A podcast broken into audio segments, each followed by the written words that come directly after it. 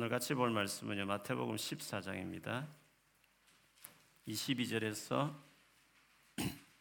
33절 쉬운 성경 버전으로 제가 끝까지 읽어 드릴 테니까 여러분 눈을 따라서 봐 주시면 감사하겠습니다. 그 즉시 예수님께서는 제자들을 배에 타게 하시고 호수 건너편으로 먼저 가 있으라고 하셨습니다. 그동안에 예수님께서는 사람들을 되돌려 보내셨습니다. 사람들을 보내신 후 예수님께서는 기도하러 홀로 산 위에 올라가셨습니다. 그리고 저녁 때까지 그곳에 혼자 계셨습니다. 배는 이미 육지에서 멀리 떨어져 있을 때였습니다. 제자들은 큰 파도와 거친 바람으로 어려움을 겪게 되었습니다. 새벽 6시에서 아, 3시에서 6시 사이에 예수님께서 호수 위를 걸어서 제자들에게 오셨습니다. 제자들은 예수님께서 호수 위를 걸어오시는 것을 보고 겁에 질렸습니다. 그들은 유령이다라고 소리쳤습니다. 너무 무서워서 비명, 비명을 지른 것입니다. 예수님께서 얼른 그들에게 말씀하셨습니다. 안심하라, 나다, 두려워하지 마라.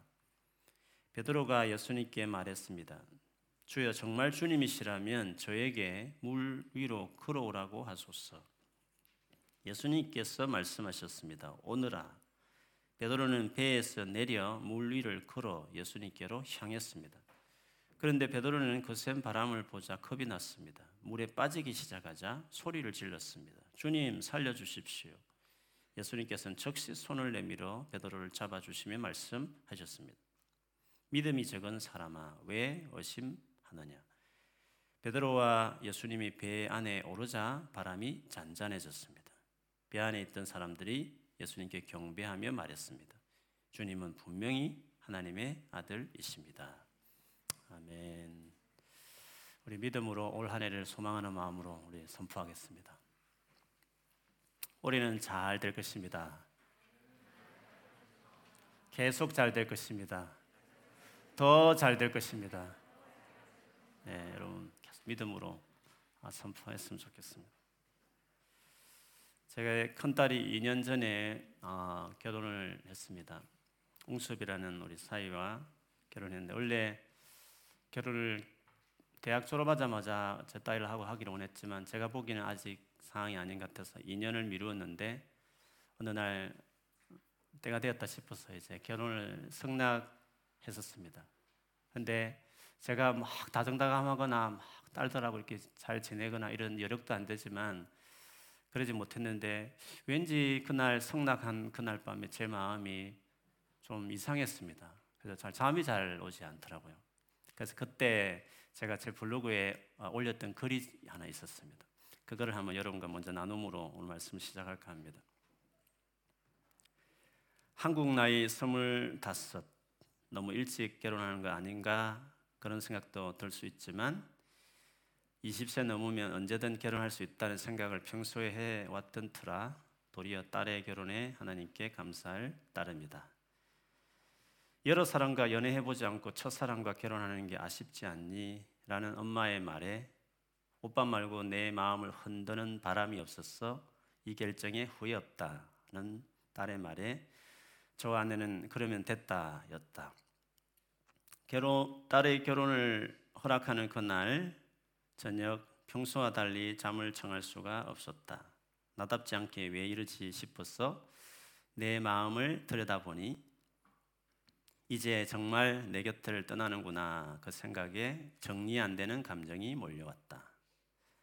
나만 바라보다가 그래 결혼해라 라고 하는 순간 나에게서 돌아서서 웅습을 향해 가는구나 하는 느낌. 이제 내 손, 내 권위 아래서 웅습과 시댁의 권위 아래로 옮겨졌다는 느낌. 나는 교회 사역에 몰두하다 보니 딸은 대학 가고 또 졸업하기 위해서 애쓰다 보니 제대로 된 부녀 간의 추억도 쌓을 기회도 충분히 갖지 못했는데 그래서 이제는 그런 시간이 있겠지 싶었는데 아빠보다 더 먼저 바라보는 남편이 생겼다는 아쉬움 그러나 아빠로서 잘해주지 못한 미안함이 더 컸어 그랬던 것 같다. 그러나 이제는 딸에게서 한 발자국 뒤로 물러섰지만 여전히 더 든든한 후원자와 격려자로 함께 하려고 한다. 내 아래 있기보다 내 뒤에 때론 내 옆에 같이 걸어가는 인생의 후배로서 그녀를 도와 주는 자이고 싶다. 어쩌면 딸로 있을 때는 말할 수 없었던 나의 속마음을 이제부터는 더 편안하게 나눌 수 있겠지.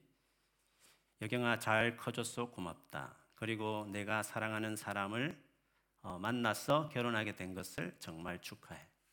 비록 아빠 곁을 떠나지만 또 다른 위치에서 변함없이 너를 지지하고 기도할게. 나와 가장 많은 시간을 보냈던 내 첫째 딸 사랑한다. 괜히 뭉클, 뭉클하네요. 지금도 2년이 지났는데도 뭉클하네요. 어, 제가 이 나눔을 특별히 했던 것은 인간관계에도 성장함에 따라서 어떤 관계 변화들이 있구나 이것을 처음으로 제가 느꼈던 시간이었던 것 같습니다.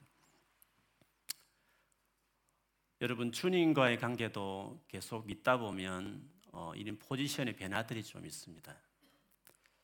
그 포지션에 맞게끔 주님 우리를 대하기 때문에 옛날하고 좀 다르다 이런 주님 옛날 같지 않다 이렇게 느낄 수 있다는 것이죠. 저는 대학교 때 예수님 만나고 나서 어, 오랫도록 주님과 예수님과 저희 관계는 주인과 종의 관계였던 것 같습니다. 좋은 의미입니다. 정말 좋은 주인으로 정말 그분께 순종하고 싶은 전적으로 그분의 말씀에 순종하고 싶은 그런 어떤 신실한 착한 종으로서 그렇게 주님과 관계를 맺어왔던 것 같습니다. 그러다가 2015년도 부활절 수련회 때 제가 몇 번 나눴지만 7년 전입니다. 주님이 저에게 영주야 이제는 네가 종으로서 내게 나오지 말고 아들로서 내게 나왔으면 좋겠다 이런 마음을 강하게 주셨습니다. 물론 뭐 하나님이 자녀다 이런 말을 들어 예수 믿고 나서 늘 하는 말이지만 남다르게 다가 왔습니다. 하나님이 진짜 내 아버지다. 나는 예수님과 동일한 권위와 영광이 주어진 아들이다. 라는 사실이 가슴에 다가온 것이었으면 정말 큰 감동이었고, 어, 복음의 영광스러움, 우리 예수 믿고서 누리는 삶이 위치가 얼마나 놀라운지를 그때 크게 깨닫는 시간이 되었습니다. 그리고 그 일이 있었는 이후에 주님은 점점 저와의 관계를 이제는 오늘 말씀처럼 나누고 싶은 말씀처럼 동역자, 대등하게 같이 믿고 신뢰하는 관계로 나가는 동역자로 저를 가르치고 또 부르신다는 것을 그 이후에 계속 느끼게 되었습니다. 결혼한 이후에 제 딸 여경이는 여전히 제 딸이고 저는 아빠지만 그러나 결혼한 이후에 그, 그 관계는 변함없지만 왠지 같이 인생을 걸어가는 이제 동역자 같은 인생의 선후배 같은 느낌이 들듯이 주님도 그렇다는 것입니다. 마냥 사랑만 받던 관계에서 이제는 하나님 나라를 위해서 같이 애쓰고 수고하는 동역의 관계로 나를 이끄시는구나 하는 마음을 많이 갖는 것입니다. 오늘 여러분이 그 여정을 이미 밟고 있는 분이 계실 텐데 왜 예전같이 기도하면 즉각즉각 채워주지 않고 이렇게 삶이 안 풀린 듯이 하는 것을 누릴까 하는 것은 어떻게 보면 주님과 관계에 변화가 있는데 그 변화를 내가 눈치 못 채서 그럴 수 있습니다. 그런 점에서 막 믿음을 갖기 시작한 분일지라도 언젠가는 주님 우리 인생을 우리의 관계를 어떻게 이끄시는지를 나누고 싶어서 미리 이 말씀을 드리고 싶은 것입니다. 여러분 마태복음을 보시면 주님과 제자들 관계에 변화들이 있는 것을 볼 수 있습니다. 처음에 주님이 제자들 부르실 때는 우리 식으로 하면 구원으로서의 예수 믿고 재용서 받고 구원받는 관계로서 콜링하신 것이었습니다. 그 이후에 그들을 당신 곁에 두시고 같이 먹고 자면서 친밀한 교제를 나누셨습니다. 그 시간들을 통해서 수많은 주님의 말씀을 개인적일 뿐만 아니라 또 포블릭하게 사역하실 때도 그 가르침을 가장 면밀하게 가까이서 경청하고 들을 수 있었습니다. 개인적인 질문을 하면 답변도 해주시는 삶을 살았죠.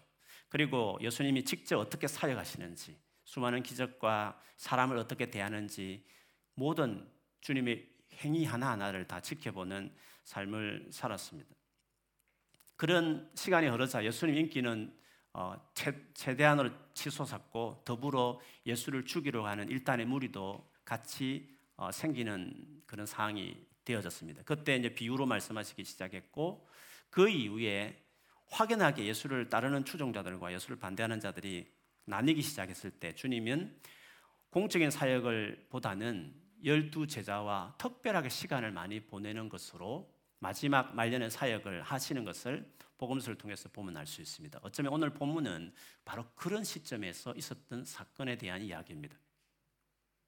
오늘 이 갈릴리 호수를 지나갔을 때 일어났던 이 사건 전에 바로 직전에 어떤 사건이 있었냐면 놀라운 기적 하나가 있었습니다. 이거는 사복음서에 유일하게 다 기록된 기적이었습니다. 여러분 잘 알듯이 떡 다섯 개, 물고기 둘로 남자 장정만 5천 명을 먹이는 엄청난 기적을 행했습니다.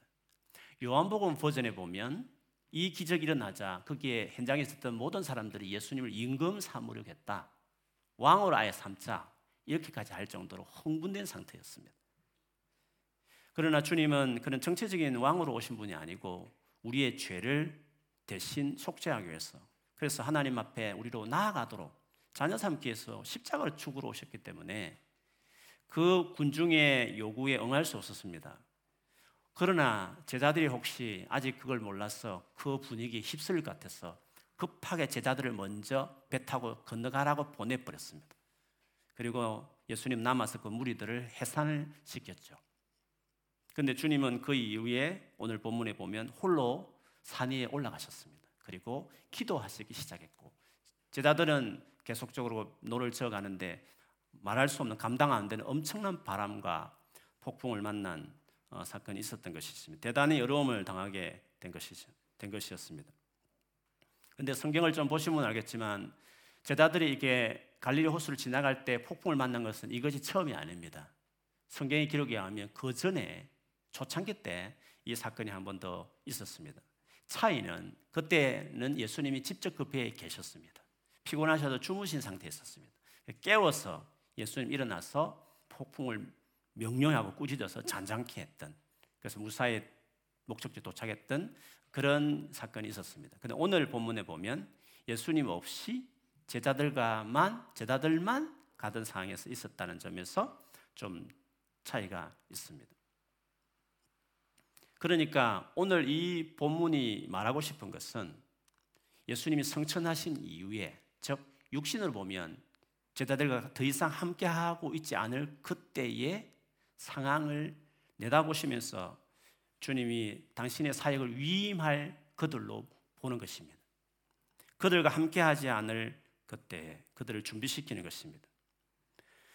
제자들이 폭풍을 만나 어려움을 겪듯이 예수님이 성찬하신 이후에 사도행전을 보면 그 초대 제자들과 믿는 성도들이 얼마나 많은 어려움을 당했는지를 우리가 볼 수 있습니다. 인간적으로 보면 주님이 정말 안 계신 것 같은 전혀 그렇게 여기, 지지 않는 상황들을 맞닥뜨리게 되는 것입니다. 그러니까 주일날 주님이 정말 계신 같이 느껴지는 주일이 아닌 바로 내일 월요일 날 그 현장에는 전혀 주님이 계시지 않는 치열한 경쟁에 지나지 않은 짓밟고 올라가는 경쟁에 지나지 않는 월요일의 삶과 같은 것입니다. 거기에는 어디든지 어디에도 교회에서 말하는 방식이 통하지 않는 그렇게 살면 안 되는 것을 경험하는 그날을 이야기하는 것입니다. 주님이 전혀 계시지 않는 것처럼 보여주는 그 현장, 그날에 우리가 어떻게 살아야 되는가 하는 것을 오늘 이 본문 속에서 우리가 알 수 있는 것입니다. 이런 가운데 요구되는 믿음, 월요일에 요구되는 믿음은 주일에 요구되는 믿음과 좀 다릅니다. 우리가 동역자가 되기 위해서 길러야 되는 믿음이 있어야 월요일을 믿음으로 살아내는 하루를 보내는 것입니다. 그것이 어떤 믿음인가 하는 것이죠. 오늘 23절을 보면 제자들이 먼저 갔을 때 예수님께서 홀로 산 위에 올라가셨고 산 위에서 주님이 기도하셨다라고 말했습니다. 이것은 육신적으로 제자들을 떠나 성천하신 이후에 하나님 보좌 우편에서 그 제자들을 위해서 기도하시는 예수님 모습을 그대로 재현하는 것을 말하는 것입니다. 실제로 로마서 8장 34절에 보면 누가 감히 그들을 정죄하겠습니까? 그리스도 예수는 죽으셨지만 오히려 살아나셔서 하나님의 오른쪽에 계시며 우리를 위하여 대신 강구하여 주십니다. 라고 말씀했습니다. 오늘 이 사건을 세계 복음서에 기록했는데 마가복음에 보면 이 기록 부분에 있어서 마태복음에 없는 내용을 기록한 것이 있습니다. 마가복음 6장 48절입니다. 그런데 예수께서는 그들이 노를 젓느라고 몹시 애쓰는 것을 보셨다. 바람이 거슬려서 불어왔기 때문이다. 이른 새벽에 예수께서 바다 위를 걸어서 그들에게로 가시다가 그들을 지나쳐 가려고 하셨다. 이 구절에, 이 구절에 의하면 놀라운 두 가지 사실이 있습니다. 첫째는 성천하신 예수님께서 현재 월요일 같은 치열한 이 세상에서 우리가 어떻게 어렵게 살아가는지를 다 보고 있다는 것입니다. 그리고 정확하게 그걸 알고 계시다는 것입니다.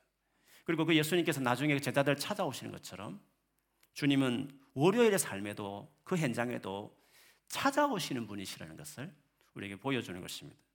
그래서 마침내 안심하라 두려워하지 말라 내다 하시면서 평안하게 하시고 적극적으로 우리를 돕기 원하시는 분이시다라는 것을 보여주는 것입니다. 이것은 성천하신 이후에 즉 예수님의 동역자로 살아가는 제자들이 반드시 기억해야 될 믿음을 이야기하는 것입니다.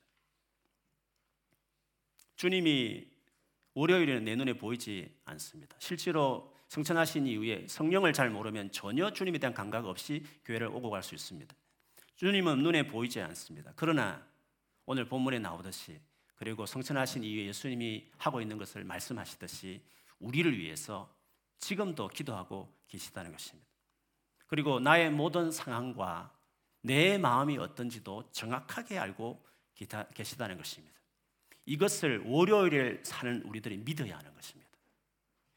그리고 반드시 그분이 나를 위해 일하고 계시다는 것도 믿어야 하는 것입니다.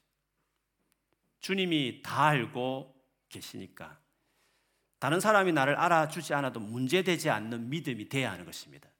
환경이 어렵고 힘들지만 그렇게 큰 문제가 되지 않는 믿음이 있어야 되는 것입니다. 보이는 상황보다도 지금처럼 보이지 않는 가운데서도 제자들이 몰랐지만 성경의 기록처럼 주님이 보고 있고 다 알고 있고 그래 정말 그들 찾아오신다는 이런 주님에 대한 믿음이 있어야 되는 것입니다. 동역자가 되려면 이 믿음이 분명해야 되는 것입니다.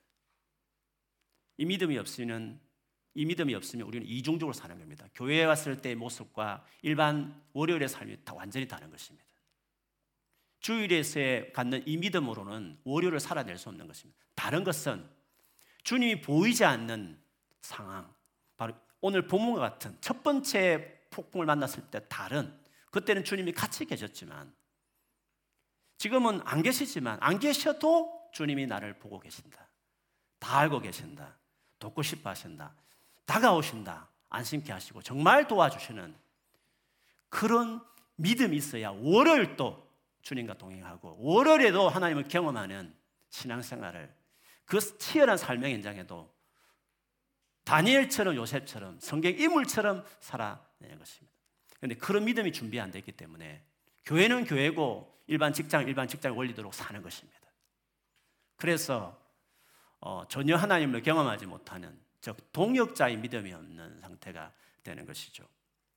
그래서 주께서 동역자로 이들은 저들을 세워야 될 말년의 사역 가운데 특별히 이 기적을 통해서 그리고 이 기적을 기록해서 이후에 보고 듣는 우리 모두를 향해서 주님이 결국에는 제자들을 이렇게 관계에 맺으며 변화시켜 갔듯이 우리도 이렇게 인생을 이끌 거란 것입니다. 우리의 믿음을 이렇게 인도하실 것이라는 것입니다. 그 과정에서 주님은 이 믿음을 키워주시는 것입니다. 주님이 살아계시지 않는 것처럼 보이는 정황에 던져줄 수 있는 것입니다. 그때 상황만 보고 힘들게 하는 사람만 보기 시작하는 눈이 아직도 있는 사람들은 스스로 거기에서 믿음을 살아내는 걸 감당이 안 되는 것입니다. 그때 우리는 이 믿음을 키워야 하는 것입니다.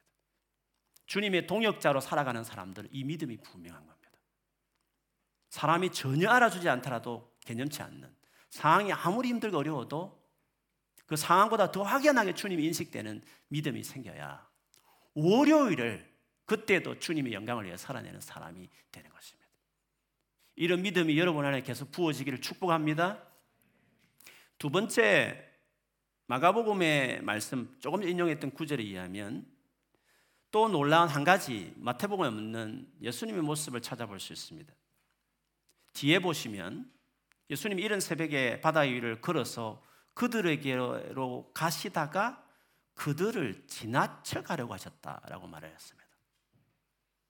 그들을 그냥 지나쳐 가려고 했다. 그 배에 가서 왔다 이렇게 하기보다 그냥 지나가려고 했다라는 식으로 마가복음 기록한다는 것이 의외입니다. 왜 주님은 지나가려고 그냥 했을까? 제자들이 찾지 않았으면 그냥 가버리려고 했을까? 지나가려고 하는 식으로 다가왔을까 하는 것입니다. 그거는 제자들에게 남다른 믿음을 요구하는 것입니다. 주님이 분명히 보시고 계시고 우리의 삶 현장에 찾아와도 만일에 이 두 번째 말하는 이 믿음이 없으면 그냥 주님이 지나가 버리는 것입니다. 그리고 주님은 전혀 경험하지 못하고 그냥 세상 돌아가는 대로 내가 사는 겁니다. 그냥 학생은, 학생은 이렇게 살고 직장은 원래 그렇게 직장이 돌아가고 그렇게 그냥 살아가는 겁니다. 세상 돌아가는 방식도 그냥 가는 겁니다. 그런데 오늘 이 사건에서 주님이 제자들에게 기대하는 지나가지만 지나가지 않도록 멈추게 만드는 그런 믿음을 가지기 시작할 때 그때 주님이 놀란 기적을 일하심을 경험하게 되기 때문에 오늘 이 두 번째 예수님 이 행동에서 주님 우리에게 뭘 기대할까? 뭔가 자기를 그냥 지나가지 않게 붙잡게 하는 뭔가 액션을 요구하시는데 그것이 어떤 믿음일까 하는 것입니다. 주님은 분명히 이전과 다른 어, 믿음을 제자들이 기대하고 있다는 것을 볼 수 있습니다. 그것이 무언가? 그것을 마태복음이 잘 보여줍니다. 저는 이 부분을 오늘 좀 같이 더 나누고 싶은 것입니다. 그것은 바로 베드로가 보여준 행동에서 이것을 주님이 바라시는 이 같은 어떤 태도를 바라시는구나 하는 것을 알 수 있는 것입니다. 베드로의 태도는 의외의 행동이었습니다. 이거는 마태복음만 기록되어 있습니다. 오늘 읽은 본문에도 나오듯이 주여 정말 주님이시라면 저에게 물 위로 걸어오라고 하소서 라고 요청을 했습니다. 베드로는 무슨 마음으로 이 요청을 했을까? 그냥 어서 오셔서 잔잔케 해주시 이렇게 할 수 있는 것을 어떤 마음으로 자기도 한번 그 안전한 배에서 나갔어 그 무리를 한번 주님처럼 한번 걸어볼 수 있도록 도대체 어떤 믿음이었기 때문에 어떤 생각을 했기에 배를 나갔어 그것도 편안한 잔잔한 호수도 아니고 막 폭풍이 치는 그냥 빠져버는 휘말려서 죽어버릴 수 있는 그런 상황인데 도대체 베드로는 어떤 심정이었기에 도대체 어떤 마음이었기에 배에서 나왔어 주님처럼 걷게 해달라고 내게 좀 말해달라고 했을까? 이 베드로의 이 행동은 도대체 무슨 행동인가 하는 것이 우리가 좀 눈여겨보아야 될 부분 같습니다. 그런데 그렇게 해서 주님이 허락하죠. 흔쾌히 나오라. 했고 그리고 이 행동을 예수님이 정말 칭찬하신 것을 알 수 있습니다. 나갔고 몇 자국 정말 이렇게 내딛었는데 갑자기 옆에 그 폭풍과 바람을 보면 두려워하기 시작하자 이내 빠져버리게 됐습니다. 살려달라고 부르짖었을 때 예수께서 적시 손을 내밀어서 베드로를 붙잡았죠.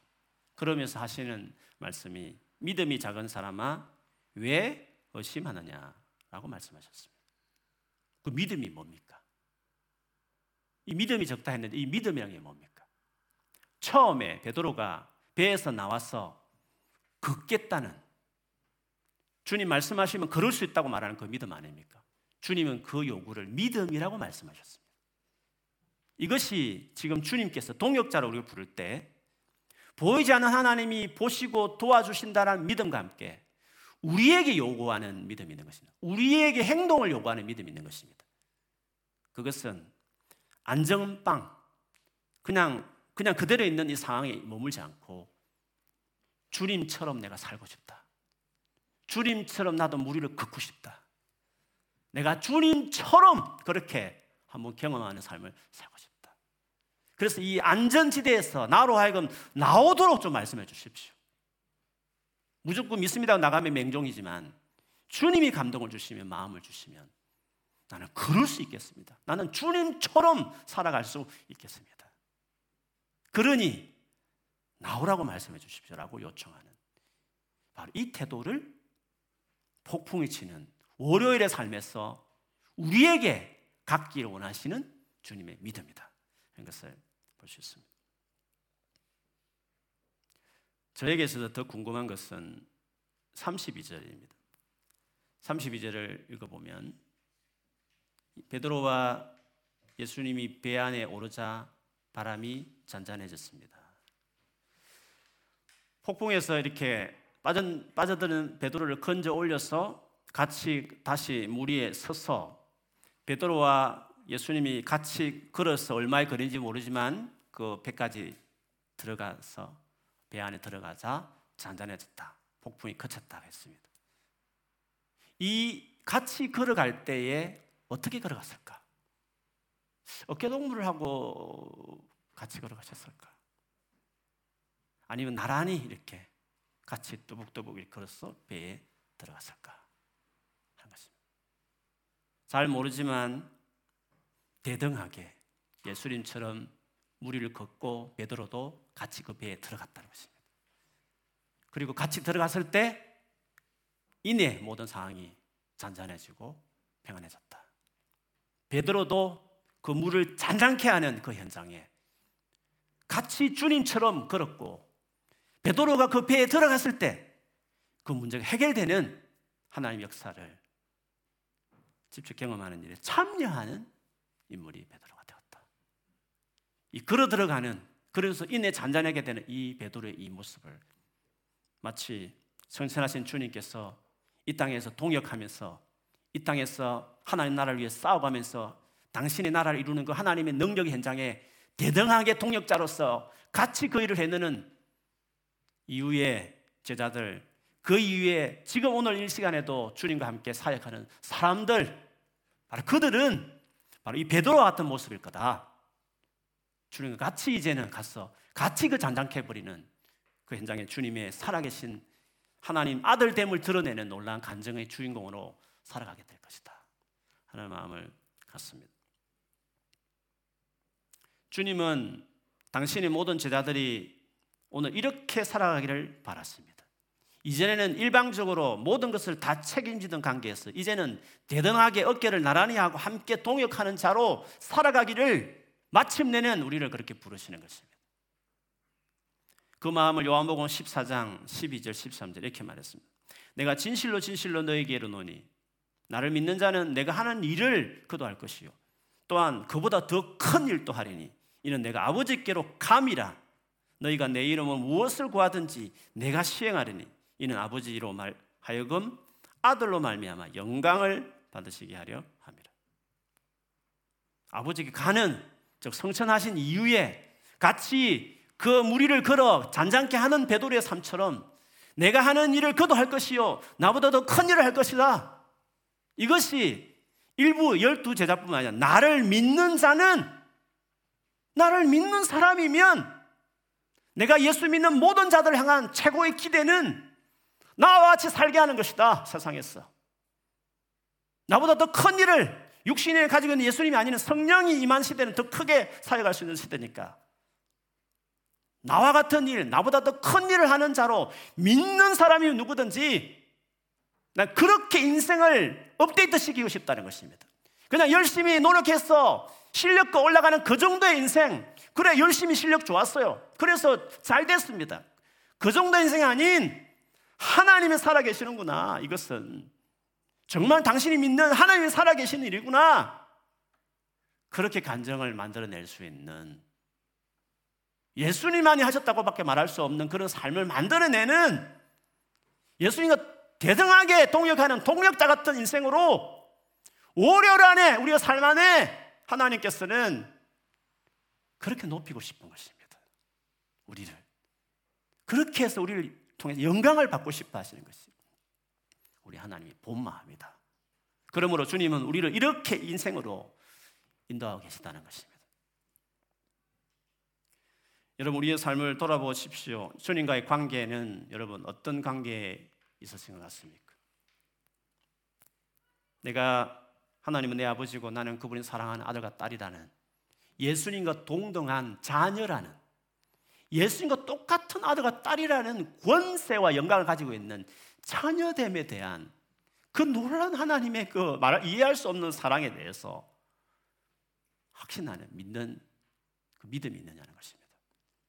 여러분 그걸 딛고 서야 합니다. 아직도 주님이 나를 사랑하나 안 하나? 좀 어려움 생기면 주님이 살아계시나 안 계시나? 주님이 나를 사랑하나 안 하나? 아직도 이 수준에 머물면 안 되는 것입니다. 내가 주님이 나를 사랑하는 아들과 딸로 삼았구나. 그래서 죽어줬구나. 하나님 왜 죽습니까? 그걸 어떻게 설명합니까? 선악과 사건보다 예정론보다도 삼일체보다 더 어려운 의문입니다. 왜 하나님이 죽느냐는 것입니다. 부족함이 없는 분이. 왜 당신이 아들을 죽입니까? 그 이유를 어떻게 설명합니까? 하나밖에 없습니다. 우리를 진짜 자식으로 생각하는 겁니다. 자식은 죽는 부모가.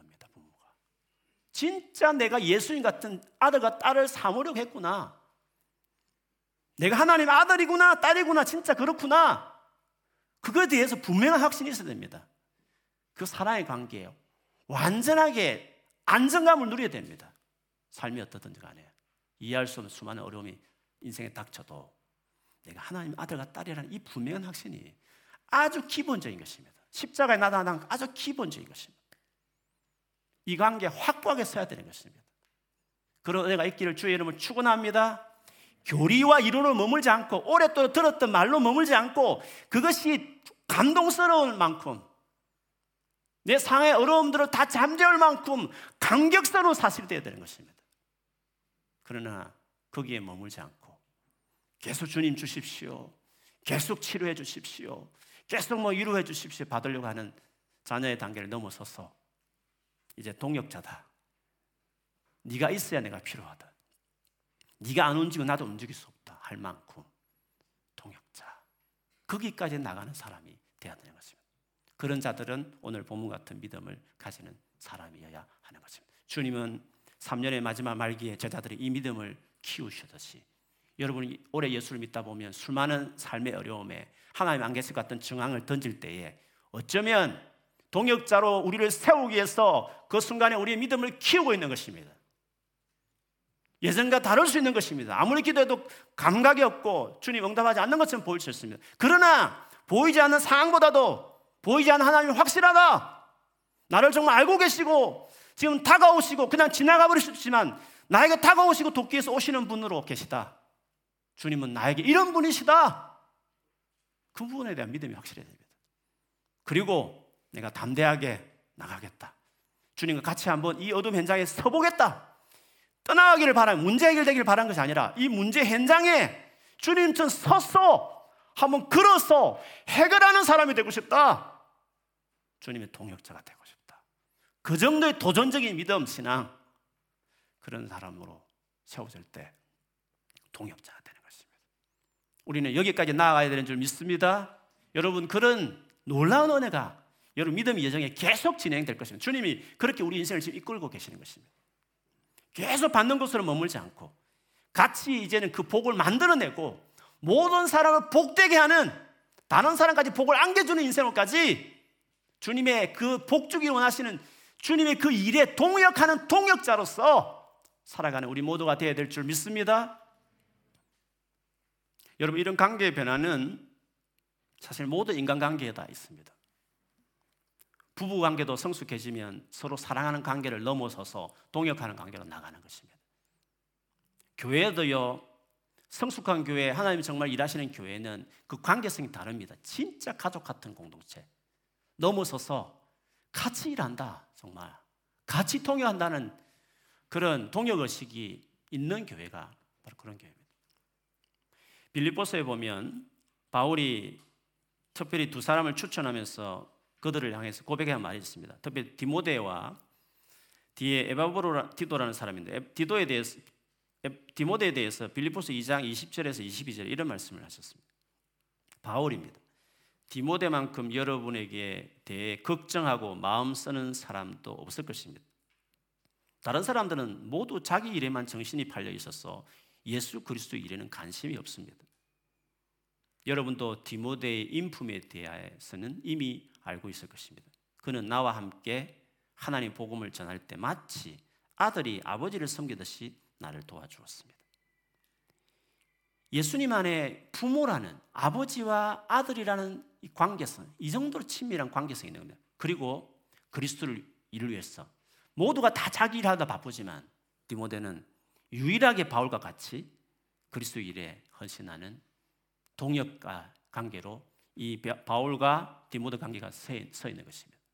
에바브로 디도 빌립보 교회를 세웠던 에바브로 디도를 향해서도 똑같이 이렇게 바울이 말했습니다. 에바브로 디도 역시 주님 안에서 내 형제와도 같은 사람입니다. 그리스도의 군사로서 지금까지 나와 함께 일하며 수고해 왔습니다. 내가 가장 필요로 하는 순간에 여러분은 그를 내게 보내 주었습니다. 이제 나는 여러분에게 그를 돌려 보내려고 합니다. 여러분, 부부도 그렇지만 아직도 관계를 하나 되지 못해서 갈등을 겪지만 그리고 만들어가지만 마침내 그 로맨틱 사랑을 넘어서서 그 수많은 허물과 차이를 극복하면서 용서하면서 마침내 진짜 사랑의 관계를 만들고 난 다음에 그 다음에 함께 동역하는 부부로 나가야 되는 것입니다. 그것을 지나가는 관계의 발전의 과정인 것입니다. 교회도 마찬가지인 것입니다. 그냥 왔다 갔다 하고 얼굴 인사하는 정도, 그냥 대충 하는 정도가 아니라 진짜 깊이 인볼버 되어서 가족이다. 피도 섞이지 않았지만 이렇게 친밀할 수 있는 갈만큼 깊은 관계를 교회 안에서 이 관계를 경험해야 됩니다. 오늘 바울이 경험한 이 관계들처럼 말이죠. 그래서 그 관계 속에서 파워풀하게 주님과 함께 일하는 동역하는 교회가 되는 것입니다. 저는 개인적으로 우리 교회를 생각해 보면 각 팀에서 각 부서에서 자리에서 수고하는 많은 일꾼들을 보면 그 마음이 있습니다. 진짜 우리 가족들보다 친하다. 이렇게 친밀하고 마음에 오갈 수 의지하는 관계인가 할 만큼 그렇습니다. 그리고 진짜 같이 일한다. 모두가 다 같이 파트에서 자기 일처럼 사랑하면서 교회를 일을 한다라는 그런 느낌, 확신이 저게 너무 많이 있습니다. 너무 감사한 일이죠. 교회에서 우리 관계가 그런 것입니다. 우리는 그런 관계로 인간관계도 그렇게 나아가야 되지만 주님 역시도 같은 인격적인 존재이기 때문에 동일하게 그런 식 관계를 맺는 것입니다. 여러분 동역하는 삶을 꿈꾸십시오. 인간관계 부부 사이도 동역하는 부부가 되기를 꿈꾸십시오. 그저 좋았어 여행 다니면서 그렇게 살아가는 그런 로맨틱 사랑을 머물지 않고 두 사람이 딱 하나가 되어서 이 땅에서 진짜 한 마음이 되어서 주를 위해서 같이 수고하는 동역자. 교회도 그냥 예배만 드리고 그냥 외롭기 때문에 와서 그냥 이야기하는 정도의 커뮤니티가 아니라 진짜 평생에 잊을 수 없는 그런 가족 같은 사람들 그리고 같이 동역하면서 우리가 주님 앞에 설 그날까지 만났다가 헤어지는 경우도 있겠지만 각 영역에서 각 나라에서 힘들고 어려울 때마다 전화하면서 위로받고 기도하면서 할 수 있는 동역자들. 그거를 이 교회 안에서 만들어야 하는 것입니다. 주님과 우리의 관계도 주님이 그 크신 어른이 우리가 뭔데 이렇게 보잘것 없는 죄에 뒹굴던 우리들인데 주님이 당신의 통역자 우리를 쓰시기를 원하신다고 하는 사실 얼마나 감격스럽습니까? 구원받고 하나님의 사랑받고 복받는 것도 중요하지만 주님이 아직도 끝내지 않은 당신의 나라 일을 이 세상에 끝내기 위해서 주님 재림할 때까지 지금도 열심히 일하고 계시는데 그 일에 동역자가 된다면 마지막까지 주님 위해서 같이 동역하며 살 수만 있다면 그것만큼 놀라운 성공된 인생이 어디 있겠습니까? 우리는 그렇게 살아가야 되는 줄 믿습니다. 여러분 열망하시고 그리고 다부지게 주님이 믿음을 키울 때 잘 따라가셔서 믿음을 키우셔서 작년과 다르게 올해가, 올해와 다르게 내년이 20대와 다르게 30대가 40대, 50대 남은 노년이 더 아름다운 노년에 할 일 없이 그냥 노인정이나 왔다 갔다 하는 신세가 아니라 마지막까지 놀랍게 하나님과 동역하는 갈수록 하나님과 같이 동역하는 노년을 꿈꾸는 사람이 되어야 됩니다. 그렇게 살아가는 여러분 될 줄 믿습니다. 그런 인생이 되어야 되는 것입니다. 오늘 하나님 앞에 나아가면서 주님 내 인생을 이렇게 이끄시니 감사하고 그렇게 살고 싶습니다. 나도 이제는 나로 하여금 그 무리에서 배에서 나와 무리를 걷게 해달라고 요청하는 이런 도전적인 동력자 가진 이 믿음을 내가 그럴 수 있다고 생각, 나 자신에 대한 믿음을 이 정도로 가질 수 있는 주님처럼 나는 살 수 있다고 믿는 이런 믿음처럼 그 믿음을 거기까지 나를 키워 주십시오. 라고 갈망하고 소망하는 여러분 되어야 될 줄 믿습니다. 그런 은혜가 있기를 주의 이름으로 축원합니다. 아멘.